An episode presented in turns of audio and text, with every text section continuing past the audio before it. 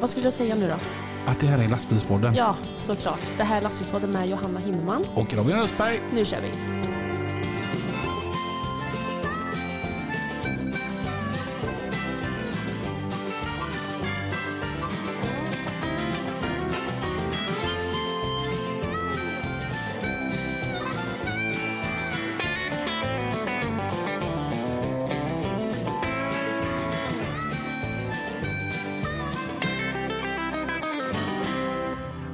Hallå Johanna! Hej! Hur är det? Det är bara fint. Gött. Själv?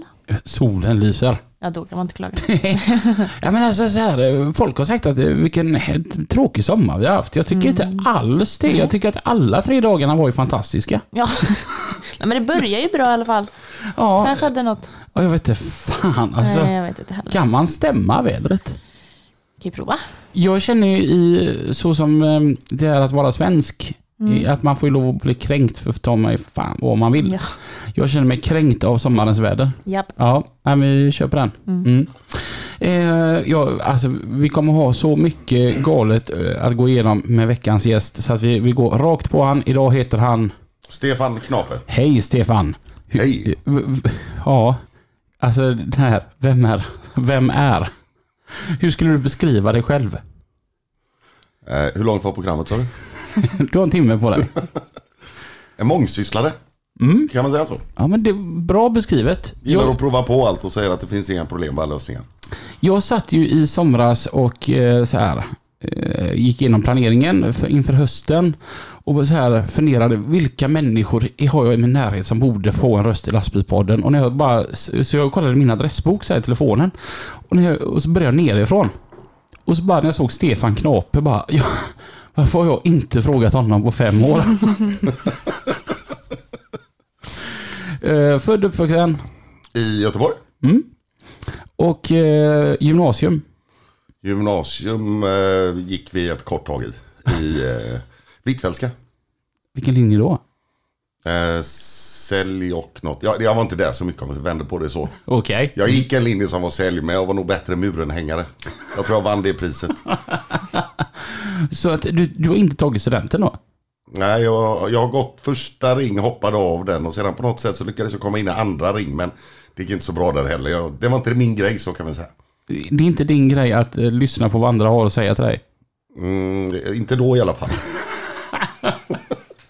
Vad gjorde du istället då? Jag började väl jobba med en gång egentligen. Som? Då gick jag in i familjeföretaget och jobbade ett par år. Till och från fick väl sparken 300 gånger ungefär. Men jag var tillbaka dagen efter igen. Ja, var det att du var så pass trög eller att du inte fattat att du hade fått sparken? Eller var det att... Nej, jag tror jag och min far är lite lika. Vi är ganska hetlevrade bägge två. Så jag fick sparken på eftermiddagen och på morgonen frågade varför jag inte var där. Då sa jag har fått sparken. Ja, men det gillar jag inte, det fattar mig. Kom hit nu.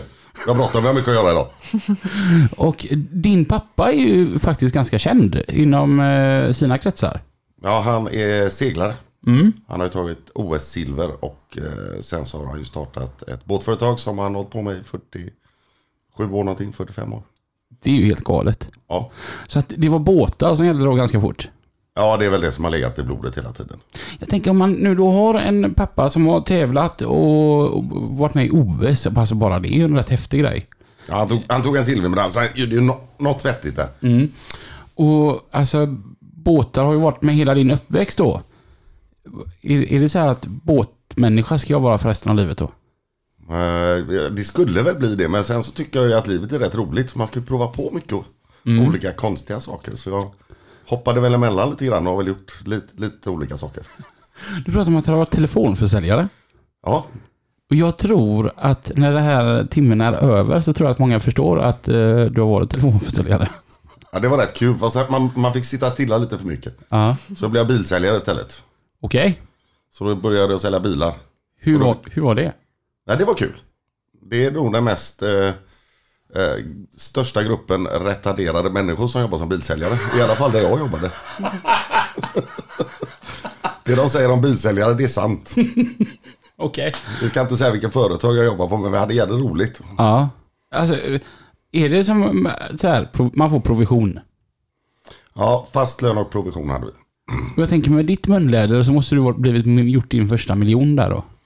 Nej, jag var faktiskt ärlig så var jag nog lite för ung när jag gjorde det. Mm. Jag var inte riktigt lika kaxig som jag är nu, så kan man säga. Man behöver vara lite kaxig när man är bilsäljare. Du måste gå fram och vara på lite mer. Det gick väl inte dåligt, så ska jag säga. Jag sålde en hel del bilar, men det kunde gå bättre. Hur länge höll du på med detta? 2 år. Mm. Och sen började jag sälja smartbilar. Och det var väl kanske inte så smart, så kan vi säga. Okej. Det är ändå en fräck bil. Ja, men det var en väldigt dyr bil och den är inte så väldigt användningsbar, så kan vi säga. Så då tröttnade vi på det, så då fick vi göra något annat. Och då blev det? Då gick jag in och tog lastbilskortet, tror jag, efter det sen. Jag tänker återigen då till din pappa. Och han har suckat några gånger över dig, kan jag tänka, genom åren. Ja, vi har nog suckat åt varandra. Och när du då säger, pappa jag ska ta lastbilskort, hur reagerade han då? Ja, han har nog slutat, det gjorde han nog rätt tidigt. Han sa till mig när jag var 6 år gammal, så sa han, kan du starta båten så får du köra den. Det trodde han aldrig jag skulle kunna göra. Och då gjorde båten 25 knop på 6 år gammal. Sen dess så slutade han nog.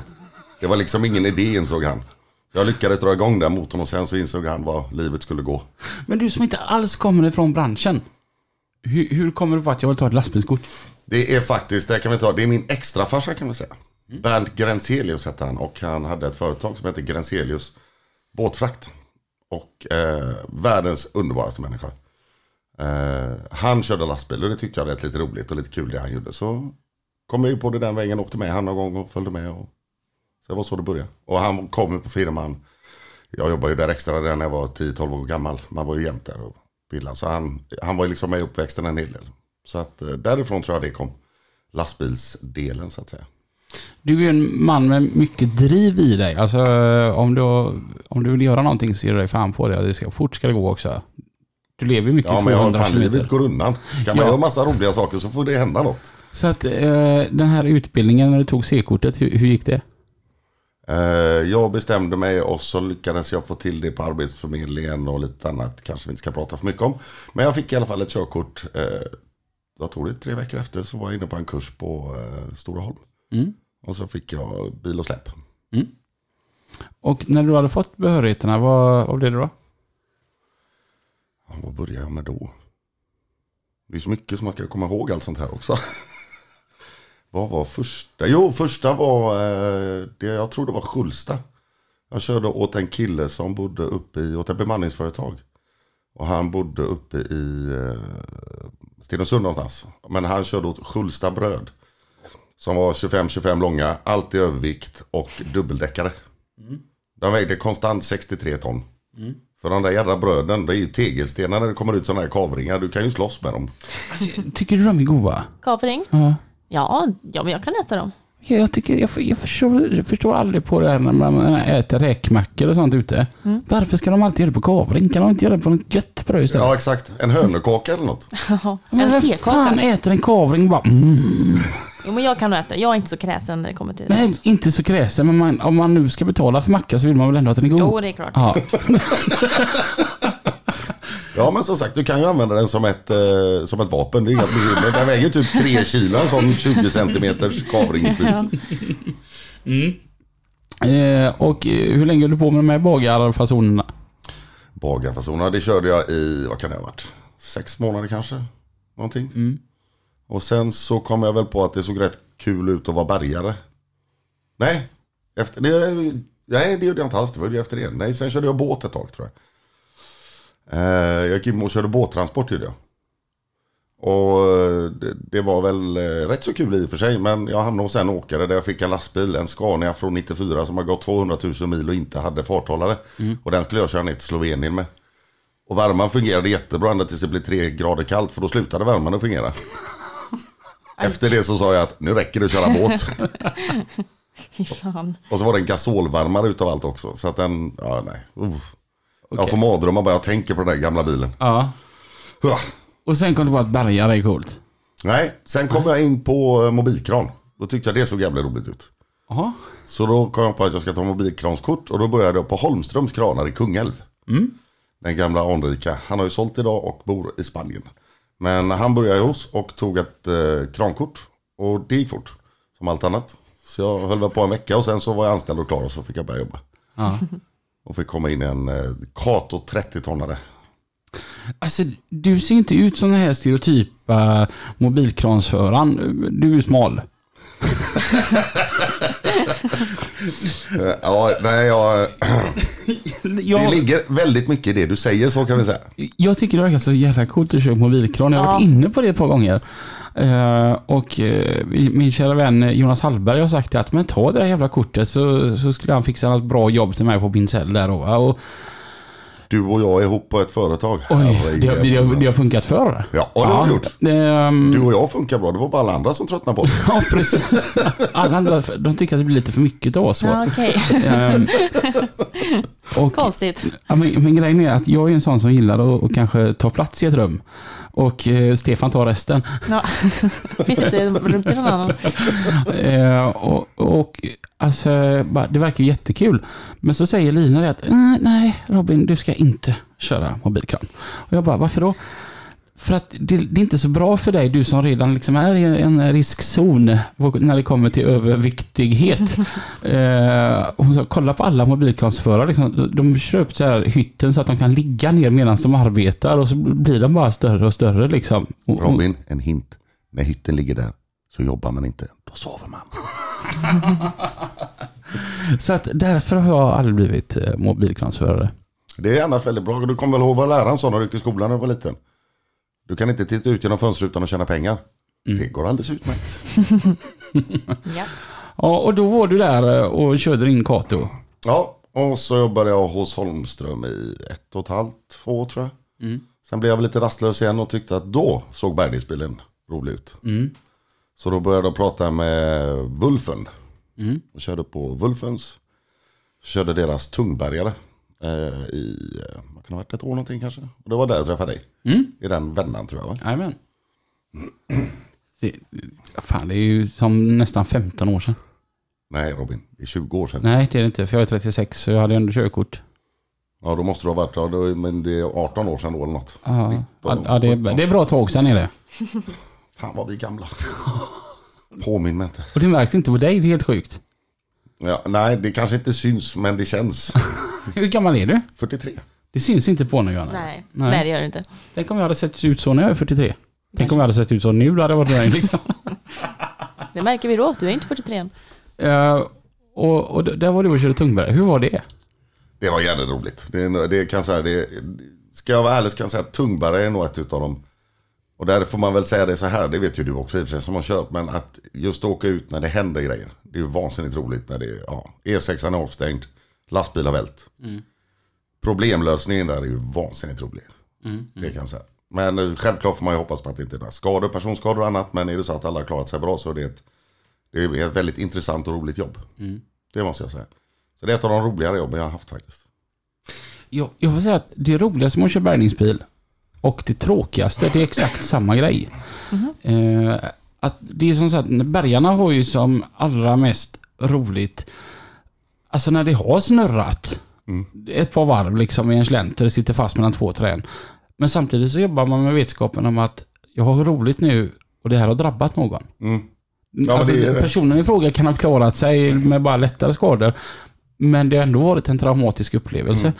Och då känns det lite som att får jag verkligen lov att ha roligt på jobbet när det här har drabbat någon? Ja, men det är en vågbräda där på något sätt, som du säger. Man tänker hela tiden på det här.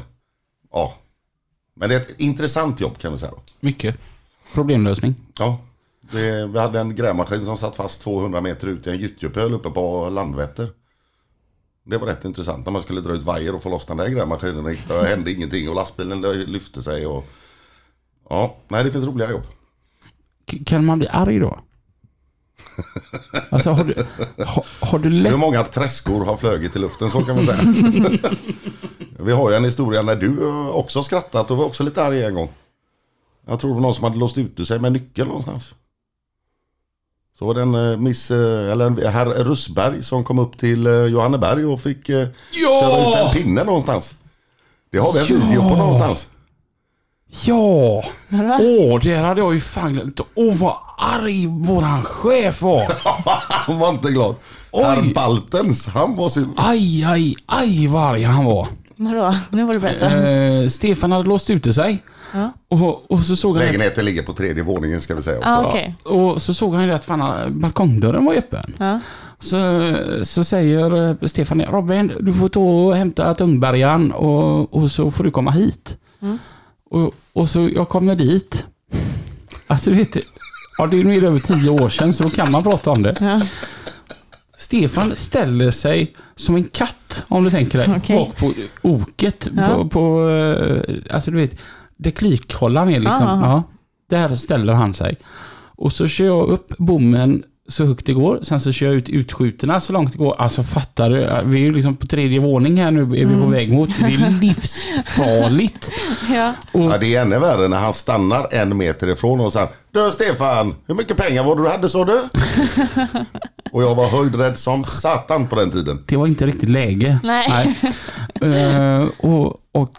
Och så kör jag ut honom då och så klättrar han ju upp till sin balkong. Ja. Alltså du vet, jag har ju aldrig gjort detta nu när man har lite mer konsekvenstänk för att det som sagt det var ju livsfarligt. Ja, jag hörde det. Och Stefans dåvarande filmade ju hela detta. Mm. Och det var ju roligt så då låg vi ut detta på Facebook. Mm. Det låg ute där på timmar. Sen hade ju liksom Balten fått höra om detta och han var så arg.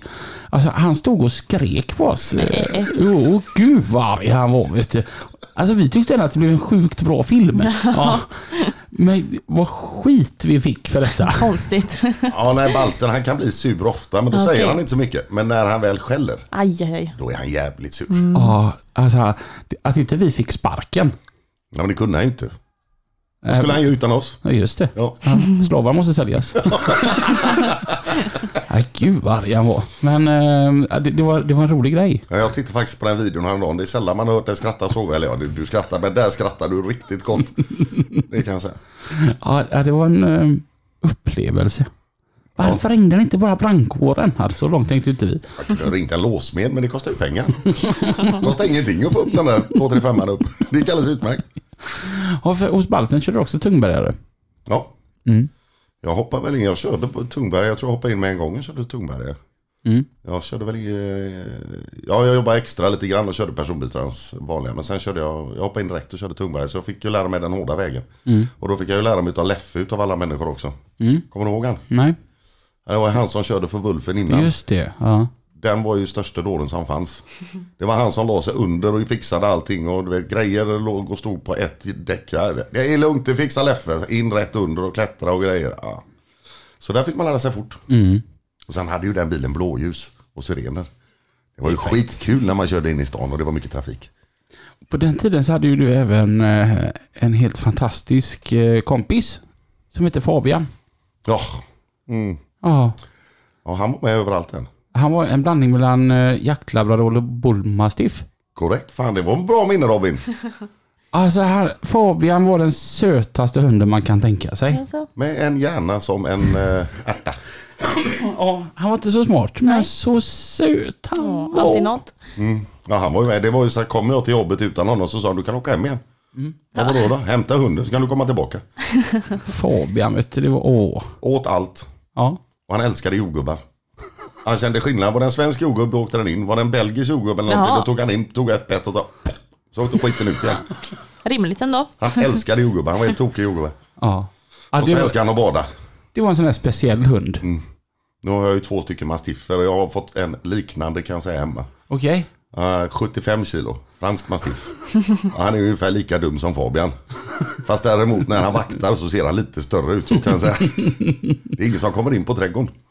Alltså jag kommer ihåg vi hade en städare där då på jobbet. Han kom alltid sådär svintidigt på morgnarna. Och sen hade man haft jouren och så försökte man sova. Och han var ju skåning den här städaren. Och han brukar alltid komma in med någon liten korvmacka eller någonting till Fabian. Och så vaknar man utav att han är på utsidan och Fabian, hej du här nu Fabian, Fabian, ska du ha dig en smörgås Fabian? Jag kom här Fabian. Och tänkte, herregud, du är ju mer efterbliven än vad hunden är. Det var ju varenda morgon med. Ja. Ja, han var ju rätt duktig på fårkäk. Och vi bodde, när vi var på GLC så var det ganska bra. När vi började jobba på Balten sen. Mm. Jo, då var det ju kanon, för då låg restaurangen på första våningen. Ah. Det visste Fabian om mycket väl. Såg till att bli väldigt bra vän med Diego. Det kan jag tänka mig. Han gick i, Diego kom ju alltid ut och gav han något. Så fort han gick förbi så. Fabian vägrade ju flytta på sig. Han satte sig utanför dörren och där stod han tills han fick något. Ja, man får inte vara dum. Nej, nej, då kan man bli kallad Fabian. Ja. Men att köra tungbärare där. Man måste utsättas för mycket prövningar. Ja, det får man. Och, men det är det som är så roligt. Det är problemlösningen med allt där. Och hitta problem och hur ska jag få upp det? Och sen får du inte förstöras mer. Eller du får inte skada någonting. Mm. Ofta är det ju så att det är sällan att allting kommer ut där det är perfekt skick. Mm. Så det är just det där. Hur löser du det här utan att göra mer skador? Och hur löser du det på bästa och snabbaste sätt? Mm. Det tyckte jag. Det var himla roligt. Mm. Så folk som är rastlösa ska köra bärgningsbil. Mm. Var du någonsin rädd under tiden som tungbärare? Nej, det tror jag nog inte. Jag får inte riktigt in den genen i mig när det är något, utan jag blir mer... Jag vet många som får bli chockade i en trafikolycka eller något annat, eller det händer någonting och då blir de lite stressade och annat. Jag får lite extra adrenalin och då är det mer att du får gå in och sätta handen i och ta tag i det. Efteråt kan man ju tänka sig, fan det där kanske inte var så smart. Men det kommer efteråt oftast. Skulle du säga att det var konsekvenstänk? För 15 år sedan så kan vi byta samtal. Idag har jag konsekvenstänk. Nu har man fått barn. Och där blir det skillnad. Jag kan säga så fort man fick barn så blir det ju en upp i huvudet. Och då börjar man fundera lite mer. Du har ju varit jobbat på krogen också. Ja, det har jag gjort. Var det roligt? Ja, det var riktigt roligt. Vad var det roligaste? Jag jobbar ju inte där för att jag behövde tjäna pengarna, utan jag jobbar ju där för jag tyckte det var så kul, och det gjorde det ännu roligare, för jag kunde liksom inte, var det så att vi gjorde någonting som vi inte fick eller de tyckte det var lite jobbiga, jag gapade och skrek lika mycket där, det hade roligt. Så kunde ju chefen komma ut, Aslan, och säga det, men du, nu får ni vara tysta, ja vadå, ska du med sparken? Och så flinar man lite och så var inte med det. Och för om man sitter där nu i lastbilen och bara, hur raggar man lättast brudar? Så gör man ju som Stefan och tar jobb som bartender i en gaybar. Ja, Gretas. Det är en mixed bar kan vi säga. Men den är ju gay i huvudsak, det är det. Och för att göra en lång historia kort så kan man säga så här. Tjejerna går dit för de inte vill bli raggade på, så dricker tjejerna. Då tyckte de nog att det kanske var lite roligt att bli raggade på. Den enda straighta killen, det var jag som stod i baren, så det var ju perfekt. Prima. Så att här klockan 3 bara, tänk om du ändå vore straight. Det finns lite roliga historier, men vi kan ta dem när mickarna är av, tror jag, sen. Och sen någonstans i alltihopa så kom du på att fan vad kallt det är i Sverige. Ja, det var efter där faktiskt. Då kom jag på det att det här är inte så roligt, det är mörkt och det är kallt och vinterdepression och nej fy. Nu byter vi land, så då flyttade jag till Mallorca. Det tog 30 dagar från det att vi hade pratat om det första gången till att flyttbilen gick. Och där bor du nu? Japp. Så att du är fan långväga gäst i Lastbilspodden. 242 mil, ja, det är till och med lite längre. 245 mil eller något blir det väl då. Ja. Jesus. Och när var det du flyttade till Mallis? 2012. Flyttade dit. Så du har bott där i... Ja, 11-12 år det nu blir. Hur är det att ha en vardag på Mallis? Ja, man kan säga så här. De första 3 åren så är det svårt. För då, 2-3 åren innan man akklimatiserar sig till kulturen man har där. Jag, med tanke på att jag bor på Mallorca så finns det alltid något roligt att göra jämt. Men när man väl kommer in i det, och det är världens bästa liv. Berätta lite, hur är vardagen på Mallis? Ja, det går ju, alltså... I dagsläget så jobbar inte jag när jag är där. Med tanke på att jag jobbar i Sverige så är jag helt ledig när jag är där. Så då blir det ännu mer relax. Men när jag väl jobbar där så är det är ett enklare liv. Så kan man säga. Det är mycket enklare. Det är inte så mycket måsten. Och du har inte samma krav på något sätt. Den spanska kulturen är ju väldigt mycket enklare. Den här jantelagen som finns i Sverige där, det existerar ju inte. Man hjälps åt på ett helt annat sätt. Folk ställer upp, folk är glada när man tittar på dem. Det är 300 soldagar per år minst. Du kan gå till stranden när du vill. Vi har ju 20-22 grader på vintern. Jag brukar åka motorcykel i t-shirt på juldagen. Det är tradition. Så att det är ett helt annat sätt att leva. Det är mycket lugnare, enklare. Och folk, framförallt, så man ställer upp på ett helt annat sätt, tycker jag. Mm.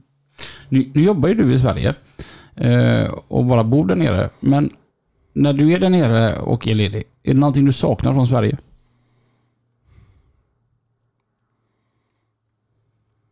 Ja, hamburgare med räksallad. Med räksallad? Aldrig hört talas om. Vad är så typisk Mallorca-mat? Alltså vad äter du? Alltså, hur ser veckan ut med måltider? Det är mycket kött och fisk och sallad, så kan jag säga. Jag tror inte jag har kokat potatis eller ätit potatis på, jag vet inte när egentligen. Och sen är ju allting väldigt färskt. Du går ju mataffären, så alla mataffärer, det är en helt annan färskhet. Uppe där jag bor, där har vi en butik som bara har grönsaker från Mallorca. De har inget annat. Mm. Så allting kommer direkt utifrån de lokala odlarna som de kommer in med. Så det är snack om eko. Mm. Och jag menar, fisken, den plockar de ju upp rätt utanför. Det är ju vana i västkusten i och för sig. Det vet ju vi som kommer från den här sidan också, att det är ju färskt när det kommer in. Men man har ju en helt annan variant av fisk och skaldjur och allt det här som är väldigt, väldigt gott. Mm. Smakar det lite bättre när man är där bara för att man är på Mallis? Allt smakar bättre, allt är bättre och allt känns lite bättre, så kan jag säga. Känns det drygt att åka till Sverige och arbeta? Hade jag fått välja så hade jag självklart varit hemma. 100%. Men det är också, det är ju nackdelen. Och bor där nere så finns det egentligen inte så många jobb som kan supporta. Nu har jag jobbat med ett av de jobben som jag tröttnar lite på i och för sig, men det var ju ett bra jobb och det var bra betalt. Och då kan man ju bo där nere utan bekymmer. Men det är också lite dyrare att bo på Mallorca än på fastlandet. Men det är som sagt också ganska... Utbudet av jobb är väldigt mycket mindre. Mm. Mm. För vad jobbar du med idag? Idag kör jag en mobilkran. Mm. Här i Sverige? Åt? Jag är ju egen, men jag jobbar åt Binzell. Mm. Och kör för de här i Göteborg, Binzell i Göteborg. Mm. Och där får vi väl köra allt mellan himmel och jord. Det var spiring i går och det var mobilkran i förrgår och... Och det är olika slags kranar du får sitta och köra då? Ja, mobil tonkran körde vi i förrgår. Mm. Då sitter du 30 meter upp i luften och kör, som en vanlig tonkran. Fast den ställer du upp, det tar 16 minuter ungefär att ställa upp kranen från ihopfält upp till uppfält. Mm. Och när du sitter där uppe så är det väldigt skönt. För du kan inte bli störd, det är ingen som kan köta på dig. Det är bara att stänga till rutan så hör du inget heller. Mm. Och sen har du mobilkran annars, och det är också väldigt roligt för du rör ju på det lite mer. Mm. Så att det jobbet har sin charm. Mm. Men jag tänker, är det inte dyrt att pendla mellan Mallis och Göteborg? Om vi säger så här, du kan inte ha flygbiljetter för 300 spänn. Va? Det kostar 1500 kronor. Kolla upp vad en biljett till SJ. Om du ska åka SJ till Stockholm, kolla vad det kostar. Ja, typ 1500 spänn. Ja. Mm. Och det är en väg. Du kan flyga tur och retur Mallis. Om du är flexibel på datumen, så kan jag säga. Mm. Det finns tider då biljetterna kostar 4000 spänn också. Men är du flexibel på datumen och kan gå lite fram och tillbaka, och det har jag fördelen med mitt jobb, att jag kan gå 2-3 dagar fram eller bak. Mm. Då hittar du biljetter för... Det är sällan jag betalar mer än en tågbiljett i Stockholm, så kan jag. Hur jobbar du? Jag jobbar halva kan man säga. Ungefär. Jag är halva tiden här och halva tiden hemma. Mm. Är det så att du är här en vecka eller två i stöten då? Ja, drygt. Det är inte en. Det får bli 2 veckor. Ja. Och sen är jag hemma. Alltid lika gött att komma hemma, inte jag. Jag kan säga att jag har ju semester var tredje vecka, så brukar jag säga. Gud. Alltså vet du, Johanna, vi har ju haft de här samtalen att ibland så kommer det hit någon gäst och man bara... Hur känner du när du hör detta? Ja, jag blir lite ledsen i ögat. Jag säger ju så här istället, se fördelen. Robin och jag är ju gamla vänner, han får komma ner när han vill. Han har ju stå och inbjudan, då kan du ju åka med istället. Ah, perfekt. Så man ska ju ta nytta av de här grejerna istället. Ja, precis, det hör man ju. Alltså, det... Ja, jag har ju i och för sig bjudit ner dig hur många år? Du har ju till och med kört bil dit ner. Eller du jobbade till och med om att åka dit. Kommer du inte hälsa på mig? Ja, det var ju gött. Alltså jag tror aldrig... Det är väldigt mycket stammande, hör vi det nu eller? Mm. Jag tror faktiskt aldrig jag skämts så... Jo, jag glömde min mammas födelsedag en gång. Det var värre. Men förutom det så har jag nog aldrig skämt så mycket som... Jag var på Mallis på jobbet. Mm. Och var där i så här 3 dagar. och bara hade det urgött. Och när jag sitter på den här jäkla sketbåten som går från Mallis till Barcelona så bara, vad fan? Jag skulle ju hört om mig till Stefan. Mm. Och då, bara någon timme senare så kollade Stefan Facebook och såg att det var massa uppdateringar från mig på Mallis. Och bara, okej. Prioriterad och viktig och... Kan vi säga så här, han fick väl höra det ena och det andra i alla fall. För jag tyckte det var lite dålig stil när han är på... Den är alltså 80 kilometer gånger 100 kilometer, den är inte så stor kan jag säga. Det är inte gerofta du är där heller, tänker jag. Nej, det är enda gången jag har varit på jobbet faktiskt. Och haft så mycket tid också. Ja, du hade ingenting att göra i 3 dagar och du kommer inte på att ringa din kompis som bor där nere. Det får jag nog fråga sig lite. Var står kompisnivån någonstans? Ja. Ja, nej, så vill du följa med mig lite i Mallis? Absolut. Vi pratade om att vi skulle åka iväg på 9 år. Ja. Ska vi dra till Mallis? Ja, kanske vi kan. Mm. Ja. Kan vi bo hemma hos Stefan? Trevligt. Absolut. Med hans hundar? Mm. Ja, 3 hundar och en katt som äger huset. Ja, det brukar vara så. Vem fan matar de då när du är borta? Det är frugan. Ja. Jag har 2 ungar och en fru och en katt, 3 hundar. Och sen finns det väl något annat djur här och där antagligen. Är hon svensk eller spanjorska? Svensk. Mm. Från Örebro. Oj. Nu kommer det så här. Pratar hon med Örebro-dialekt när hon pratar spanska? Una cerveza grande, por favor. Por favor. Nej, hon har faktiskt ingen dialekt alls kan jag säga. Den kommer in när hon pratar med sin familj och då kan jag skratta gott emellanåt när den kommer upp. Men bor ni så här typ då, svensk by? Absolut inte. Jag hade en, när jag flyttade dit ner så hade jag en, då åkte vi runt så kan jag säga, vi vände på. När jag flyttade dit ner då hade jag inget jobb i början utan vi sa att vi skulle ta första månaden lite lugnt och åka runt och titta på allt som fanns. Och då åkte vi upp i en by som heter Calvia Pueblo som ligger västerut från Palma kan man säga. Mm. Och det är nog så spanskt det kan bli. Och där sa jag redan då, här uppe vill jag köpa hus någon gång. Och det tog 8 år. Och så gjorde man någonting som heter rent to buy. Då kan du alltså hyrköpa, så du hyr huset i 3 år. Och allting du betalar in under de åren räknas av sen. Mm-hmm. Och när du går till banken så är det som att du betalat en handpenning. Jaha. För du har gjort upp ett pris först men du behöver inte låna så mycket pengar. Mm. Så att så gjorde jag. Smart. Mm. Nackdelen är att du måste betala in en deposition till hyres... Eller till han som äger huset. Det är hyresägaren. Mm. Och om du inte har möjlighet att få lånet från banken, för det vet ju inte, det kan hända mycket på de här åren, så får de behålla allting. Så att det finns en risktagande med det också. Mm. Men vet man, tror man på sig själv och säger det här ska fan funka, då går det. Mm. Mm. Fan fräckt. Ja. Alltså, för att vara gött ändå och bo där nere men ändå kunna jobba här hemma. Mm. För du kan ju ändå liksom ha kontakt med vänner och familj här hemma i Sverige. Mm. Men det är ju faktiskt... Det är få förunnat att kunna ha det åt bägge hållen. Sen självklart så vill man ju vara hemma med. Barnen växer upp och du tappar ju tid med dem. Mm. Det ska man inte säga annat än. Och det är jobbigt. Det är nog det jobbigaste av allt. Samtidigt tänker jag så här, dina föräldrar, de kan ju inte... Jag kan tänka att det är svårt för många föräldrar som har vuxna barn som flyttar utomlands att man ses så himla sällan. Du kan ju träffa morsan rätt ofta ändå. Ja, det kan jag göra. Sen är ju frågan hur ofta man åker dit. Aha. Man älskar ju sin mamma, men man håller ju sig bit ifrån ibland. Jag har världens bästa mamma, så kan jag säga. Hon är världens bästa. Och just nu så är min dotter där och är på kollo. Man bor ju på landet i Sundhammar, ute i Kungälv. Och hon är fantastiskt bra. Och nu är min dotter. Så nej, jag har världens bästa mamma. Men det kan vara skönt att inte ha dem för nära. Mm. Så kan man. Så därför bor man på Mallis. Ja. Statement. Bara så ni vet, jag flyttar en bit ifrån. Ja, vad har varit svårast att anpassa sig till? I vilken mening med att bo, på Mallis? Ja, men det var... Det är de där första åren innan du lärde kulturen. Mm. Innan du kommer in i den här spanska kulturen.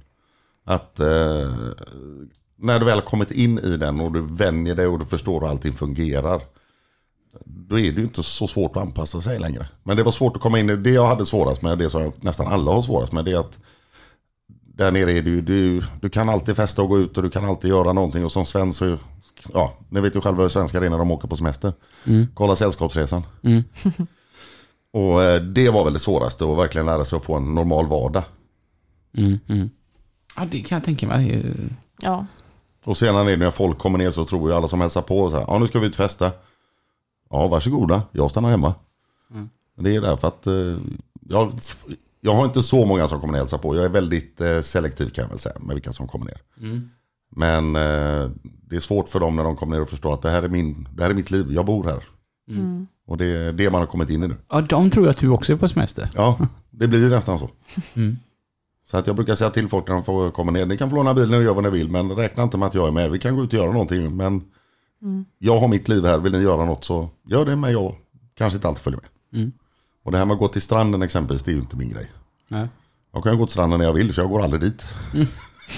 Ja, men det blir lätt så. Ja. Man tar väl lite för givet kanske. Ja, men det var som jag alltid pratade om när man bodde på Hisingen, att jag gillar närheten till vattnet. Hur ofta var jag ute vid vattnet då? Ja. Ja, men det ligger så mycket i det du säger. När det ligger där och du vet att det finns där, så ja, det tar det sen. Ja, men precis. Hade du kunnat tänka en sån här grej och bara, jag flyttar till, behöver inte vara Madlis, men du gör så som Stefan? Kanske inte just så på heltid, men det hade varit jävligt fräckt att alltså flytta någonstans och typ säsonga någonstans kanske. Mm. Typ något halvår, göra någonting. Ja, det hade varit fräckt. Ja, så vart som helst egentligen. Jag kan nog till Irland, till Australien, till jag vet inte, alltså göra något annat bara. Mm. Där jag kan tänka mig. Men nu då så kör du kran. Men båtlivet finns ju fortfarande kvar. Det var inte jättelänge sedan du skickade till mig när du var ute och åkte på någon jäkla stor båt och... Nej, när jag flyttade ner till Mallis så blev jag ju... jag hade faktiskt, ska vi helt ärligt, så hade jag inget jobb. Jag sa det löser sig, så när jag åkte dit. Och då... I Sverige har vi inte det här med lyxjatter på samma sätt. Det existerar ju inte i Sverige. Så att, jag visste ju inte om den delen. Men när jag väl kom ner så förstod jag hur det började funka. Så kom jag på, men fan, kan bli på gott kapten. Det är roligt. Så då tog jag ett certifikat, licens för det. För att bli... båtkapten, då får man köra båtar upp till 200 bruttoton. Och då hoppade vi på det. Och sedan så jobbade jag där som båtkapten i 7 år. Och det är det som kom tillbaka, vi pratar om nu. Att jag fick en förfrågan om att göra en charter i Sverige på en 86 fot i den väl. Motorbåt, 25 meter. Och åka från Stockholm till Ålesund i Norge. Och det var kul. Och vi var ju tänderbåt då, för 25 meter tänderbåt. För huvudbåten var ju 81 meter. Oj! Ja, och segelbåt, 81 meter segelbåt. Åh, herregud. Ja, om man ska prata fart och lite annat så är det roligt. För en motorbåt, normalt så här, så brukar du cruisa någonstans 20 knop. Och det är gånger 1,852, så alla lärt sig det. Så att då gör du väl en dyk 36 km i timmen ungefär. Mm. Den segelbåten seglade i 18-20 knop. Oj! Ja. Låter det mycket då? Ingenting. Det är bara... Ja. Harmoniskt. Ja. Så att det var riktigt fräckt. Vi fick gasa på med motorbåten ordentligt för att komma ikapp. Mm. Så det var lite fräckt. En båt som inte har någon motor på går fortare än vad vi gör nästan. Det är sjukt. Jag tänker, som din pappa då som kommer från segelbåtsvärlden.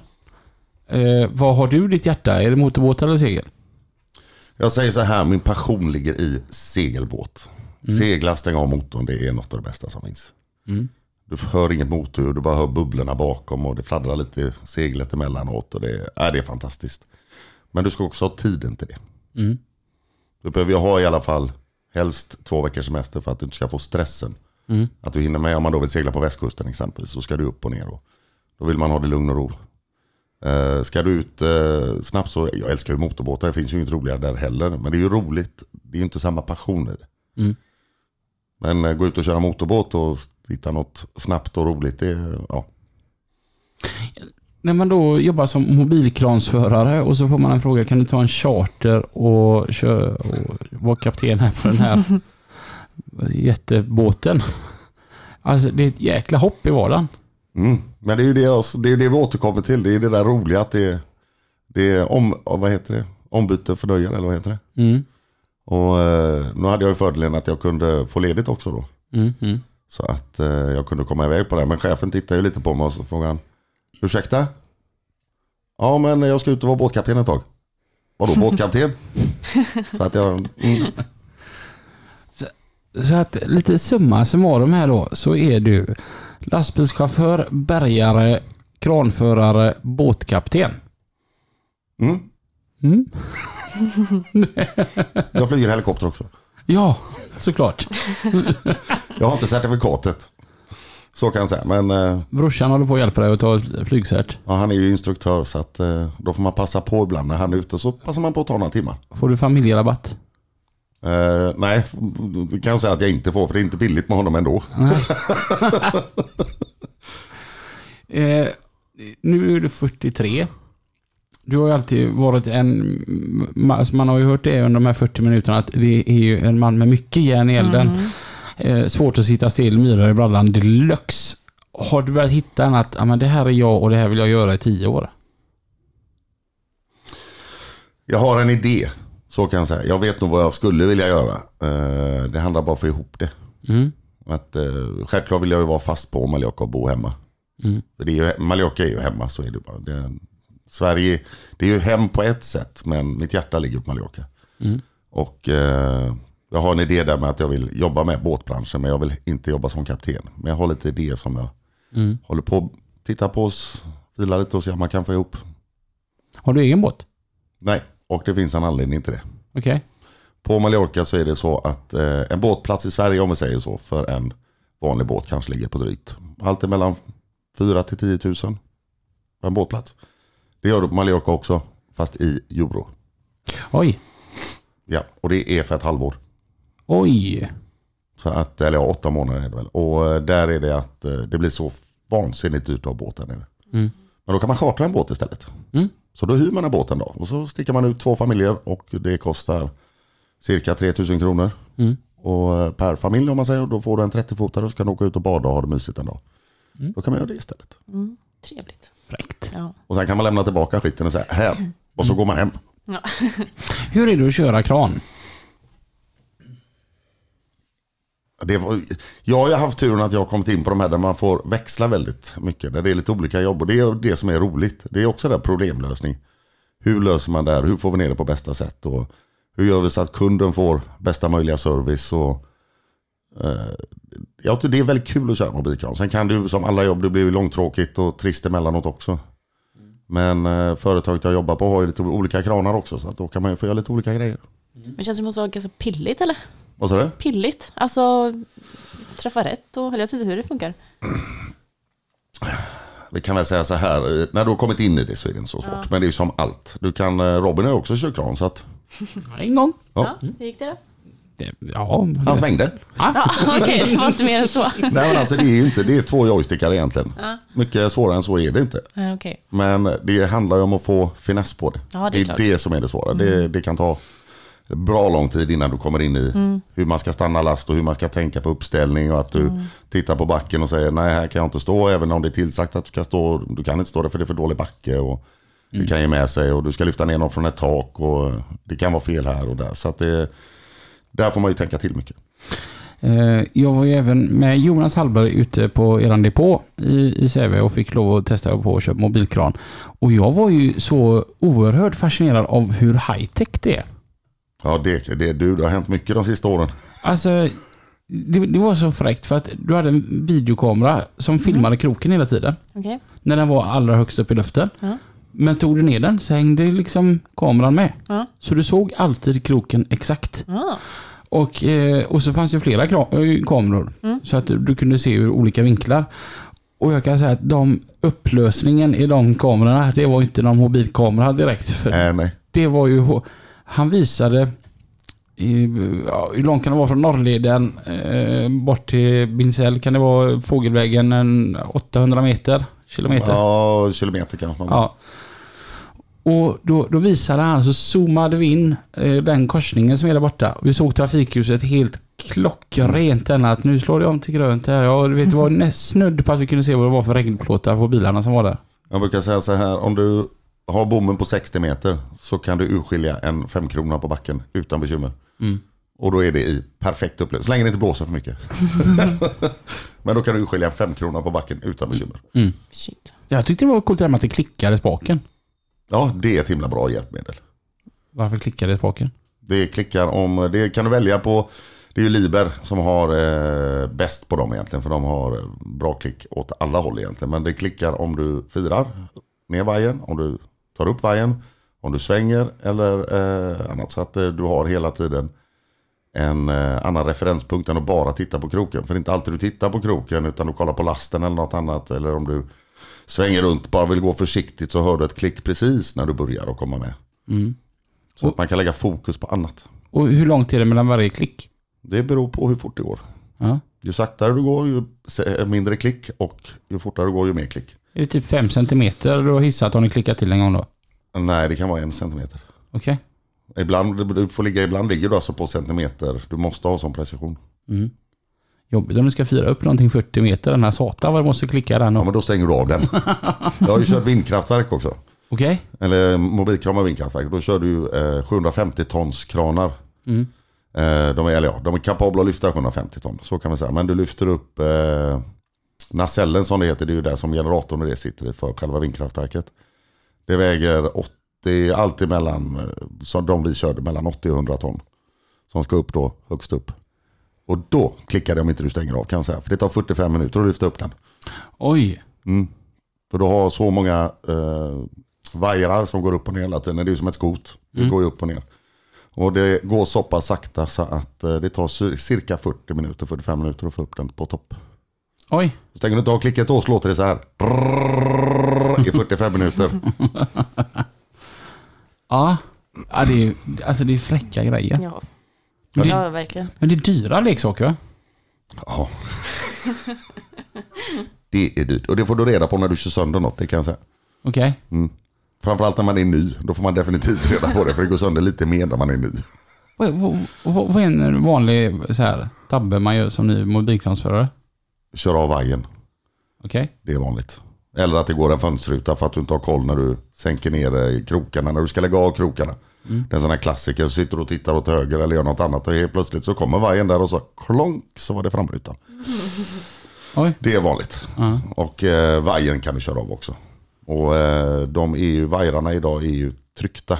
Det sitter ju en klump på dem. Mm. Och det blir lite jobbigare att byta. Eller man kan ju kapa vajern. Men det är en sån här grej som blir väldigt dyrt normalt sett. Och sedan så är det sönderkörningar, att folk inte har koll. Men det är ju dumt om vajern går av och så hänger någonting i vajern. Ja, men den går inte av i sådana tillfällen. Det är när du brukar fira ut eller när du teleskoperar ut bommen. Mm. Och andra grejer. Att du inte har koll och så går du förbi skydden och du har... Ta bort toppkörningsbrytan heter det är att kroken inte kan gå i topp. Mm. Och så åker kroken rätt upp i topp för teleskoperar ut bommen men inte firar och sådana grejer. Så det... Mm. Jag tycker det verkar fräckt. Ja, men jag har tittat på dem och jag sa... Ni kanske ska komma och göra en provkörningsdag. Ja, lätt. Vi kanske ska livepodda också. Det hade varit coolt. Livepodda, vi kan podda därifrån. Mm. Och då har vi ju dessutom en... Jatt som jag jobbade på nu sist. Uh-huh. Den ligger ju i närheten där. Då kan vi ju gå på den också. Ah, perfekt. Alltså, win-win. Fattar du att Stefan är bara en kompis? Ja. Alla de här olika slags kranarna som går att köra. Vad är roligast? Jag kan nog säga det roligaste jag nog har gjort... jobbmässigt sett, det är nog vindkraften kan jag säga. Mm. Och då kör man supportkran till de stora kranarna. Mm. För de är så pass stora. Det är en motvikt väger 12,5 ton. Oj. En motvikt. Och de har allt från 250 till 750 ton motvikter. Mm. Men sätta ihop en sån kran, det tar ju ett par timmar. Mm. Det kan ta allt emellan 8 till 16 timmar någonting. Mm. Och bara få ihop kranen för lyften för att lyfta upp. Men där får man göra, det är mycket körningar, det är fram och tillbaka, det är upp och ner och det är ute på skogsvägar och in och överallt. Och det tyckte jag var väldigt roligt. Är det alldeles svårt att etablera en mobilkran? Alltså, du vet, jag tänker det med plattor och det och hur är marken under? Och... Jo, och det är där det kommer till erfarenheten. Ofta så får ju en uppställning att din transportledare har varit ute och tittat på jobbet, sagt var du ska stå, gjort en ritning, de har beräknat och kollat. Men... Sen när man kommer in i verkligheten så är det ju inte alltid det funkar ändå, för då har de ju flyttat på någonting. Mm. Så då kan du inte stå där i alla fall. Så och lära sig det är det som tar tid. Just att få den här expertisen, att man kunnigheten. Men då har man ju sett att mobilkranar välter. Mm. Det måste ju vara en mardröm utan dess like. Mm. Och det kan skapa både stora skador och olyckor. Ja. Mm. Så att man får det... Nu finns det ju, alltså det finns så mycket spärrar, så teoretiskt sett så ska inte det kunna hända. Så kan vi säga, gör du allting rätt så ska det inte kunna hända. Det är liksom, det finns inte på kartan. För det, idag är det så mycket spärrar, det är så mycket säkerhet. Det är överberäknat något så fruktansvärt på allting. Men går du förbi en utav de grejerna, det är då det händer. Mm. Och ofta är det att du är nyare också. Mm. Så att, nej, det har ju hänt. Det var inte så länge sedan det hände här i Göteborg heller. Det var en kran som välte. Han hade flyttat på kranen, och det kan man göra med bommen uppe. Men man kanske ska ut och stödbena. Mm. Och så ska man ha bommen åt rätt håll och lite andra grejer. Och har man inte det så tippar det. Mm. Jag tänker sitta i där då. Ja, men det är inte så, kör du mobilkran så är det inte så farligt, för då sitter du där nere. Ja, okej. Okay. Så då är det helt okej, ska jag ju inte säga. Men alltså risken att det händer något är väl för oss mindre. Det är ju för alla runt omkring. Men kör du mobiltonkran, då är det inte så kul. För då sitter du... Men jag tänker ändå att den största, så här, om man skulle välta med en mobilkran, det är liksom den där, för man själv sitter ju ganska bra. Men du vet, den här paniken när man bara, hur har det gått för alla andra? Mm. Mm. Och du hinner tänka rätt mycket, för den kommer ju inte så fort. Nej. Alltså det tar ju, innan den börjar komma så går du ju sakta men säkert, men du kan inte göra någonting. Eller ja, du kan göra något om du vet vissa grejer och du tänker snabbt, så kan man göra. Men i stort sett så kan du inte göra så mycket. Börjar den att tippa så tippar den. Mm. Men då har man gått för långt på väldigt många punkter. Mm. Mm. Men då tar det en bra stund innan den får fart. Det går ju sakta i början. Och då hinner man nog tänka en hel del. Om du ser tillbaka så här, allt som du har gjort, om du skulle göra någonting utav det igen, minus 20 kran, eftersom att det är det du gör.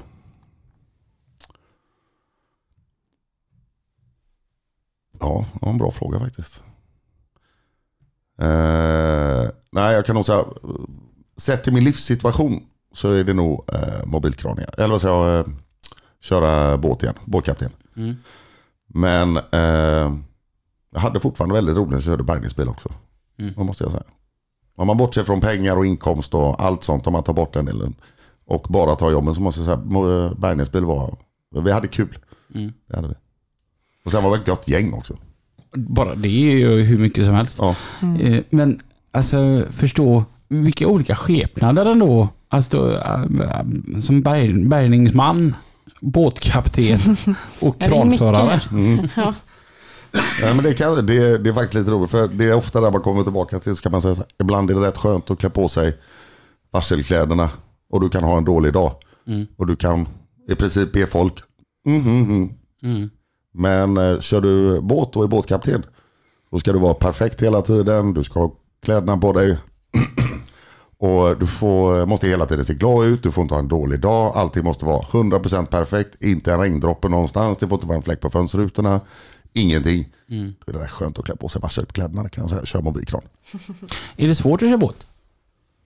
Om du frågar mig så nej. Mm. Men jag hade en pilot en gång som chartergäst. Han flög jumbojet. Och han tittade på alla knappar, och så tittade han på det vi gjorde, och så sa han, nej, det här är nog svårare än att flyga jumbojet. Nu tror jag inte det är det. Det är nog, men han fick inte till det. Allting är ju en vana. Ja. Mm. Och du har gjort så väldigt mycket på ganska kort tid. Känner du nu att du har slut på idéer? Eller var det nästan så bara, fan, det där verkar coolt? Nej, jag har nog inte slut på idéer, men man inser att man har börjat bli lite äldre. Så kan jag säga. Mm. Det är inte det att man kanske är trött. Alltså energin har jag fortfarande för hur mycket som helst. Mm. Men det är att man har en familj. Mm. Där är det skillnad. De är ju hela tiden med i planeringen. Du kan inte längre göra precis vad du vill när du vill. Mm. Utan du har ju faktiskt en familj att tänka på som är väldigt viktig. Eller ja, väldigt viktig. Det viktigaste. När man har ett liv som går i 300 km i timmen. Och jag sparkar vart det här barkar om. Nej, men så här, man pendlar till Sverige och man ska köra kran, och så tar vi lite ledigt för vi ska köra båt istället. Men så är du hemma 2 veckor och är helt ledig. Vad gör du då? Det kan jag säga att det hade du aldrig trott. Jag tror att jag kan sitta på min stol ute på utsidan och bara titta ut och inte göra ett skit. Va? Nej. Mm. I alla fall i 6 timmar. Ja, men jag kan faktiskt, när jag är hemma, så jag har kommit med åren att jag kan verkligen slappna av och bara njuta. Mm. Alltså det är skörda den frukt man har skapat så att säga. Mm. Det är så skönt att ha kommit in i det när man sitter. Mm. Och där är ju fördel på Mallorca och bo i Spanien. 300 soldagar. Du kan vara ute jämt. Alltså Lina och Christian, de är ju nere i Spanien nu. Och nu när vi har haft de här regnveckorna vi har haft här och det här ovädret Hans och jag skickar till Lina bara, ni åkte verkligen rätt nu liksom, jag vill bara pusha henne och så skickar hon en jävla bild tillbaka bara, du vet här är så varmt, de säger att det bara är 39 grader men det känns som 50 och man bara, yes ja, men fan vad roligt. Yep. Jag kan ju säga så här. Jag hade aldrig bjudit ner dig i augusti för då vill inte du komma. Du kommer i september eller något, då är det bättre. Alltså, det är så varmt i augusti. Men det är ett nybörjarfel åka i augusti. Okej. Okay. Det gör man inte. Det är godare i september. Ja, det går inte att vara ute nu. Det är ju så varmt så att...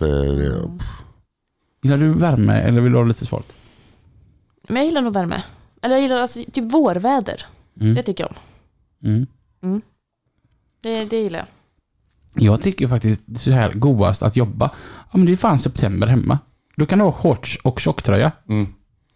Och man kan jobba på utan att man blir svettig. Mm.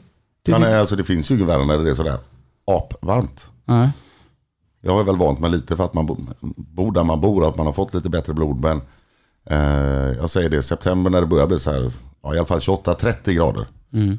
Det är perfekt. Precis som du säger, man kan ha på sig t-shirt men på kvällen eller eftermiddagen får man sätta på sig en tröja. Mm.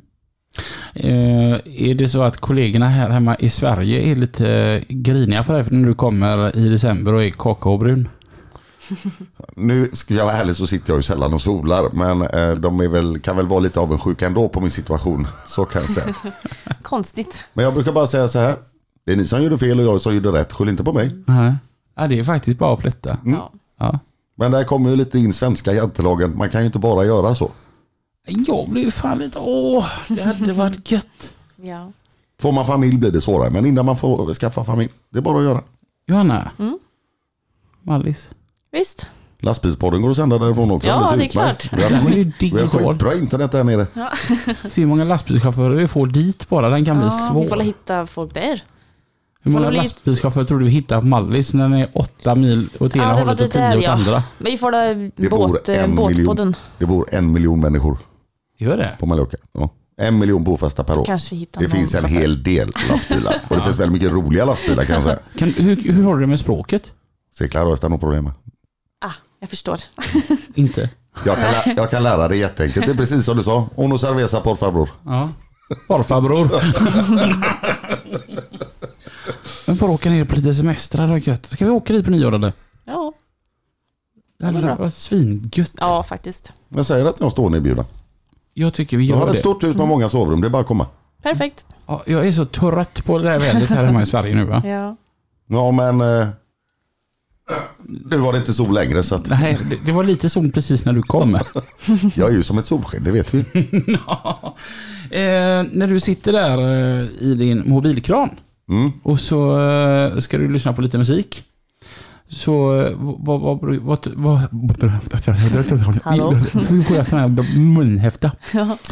När du sitter här i mobilkran och det är dags att slå på lite god musik så här för att peppa igång veckan. Vad brukar du slå på då? Jag är ju en Avicii-fan. Mm. Och Wake Me Up tycker jag är en fantastiskt bra låt. Den är riktigt cool. Den låter så här. So wake me up.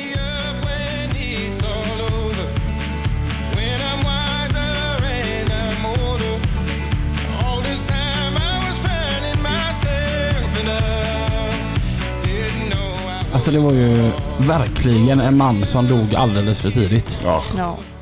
Tragiskt. Han var ju... Vilket musikaliskt geni han var. Mm. Mycket saknad. Du? Ja, alltså det är väl något som har slått slint här uppe i huvudet under semestern. Men jag har ju börjat lyssna på Eminem den senaste veckan. Ja, nonstop. Ja, men vi tar väl lite Eminem. Ja, jag tycker det är jättebra. Säger hans rätt Eminem. Jag tänker på Eminem. Ja. Du får sing for the moment. Du tänker på en kontravet. Ja.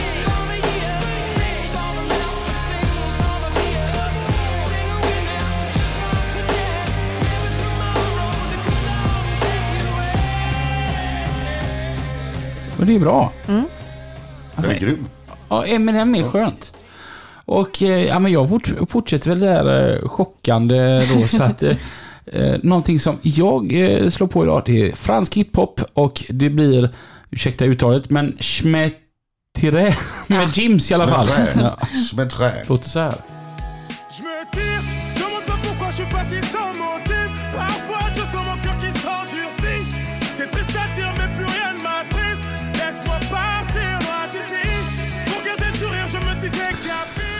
Schmetter. Så lät det som att han sa. Hade Mange varit här nu så hade han nog slått mig i huvudet.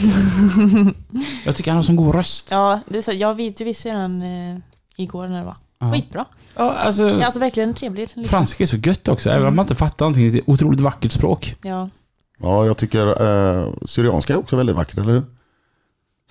Ja, ja. Jag såg bara fliner sen nu är det något på lurt på gång här. Det är som så här att Stefan har ju ett partytrick. Ja.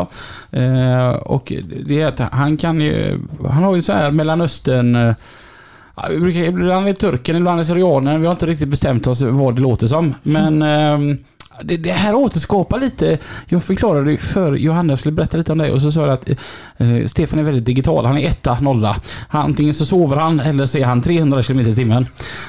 Och du, den här 300 km timmen mellan Östernversionen utav Stefan, hur låter han? Ja, det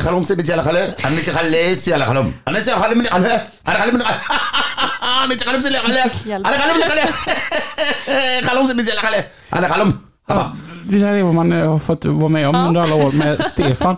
Och vi går över tiden, och Stefan, du har varit helt fantastisk i Lastbilspodden.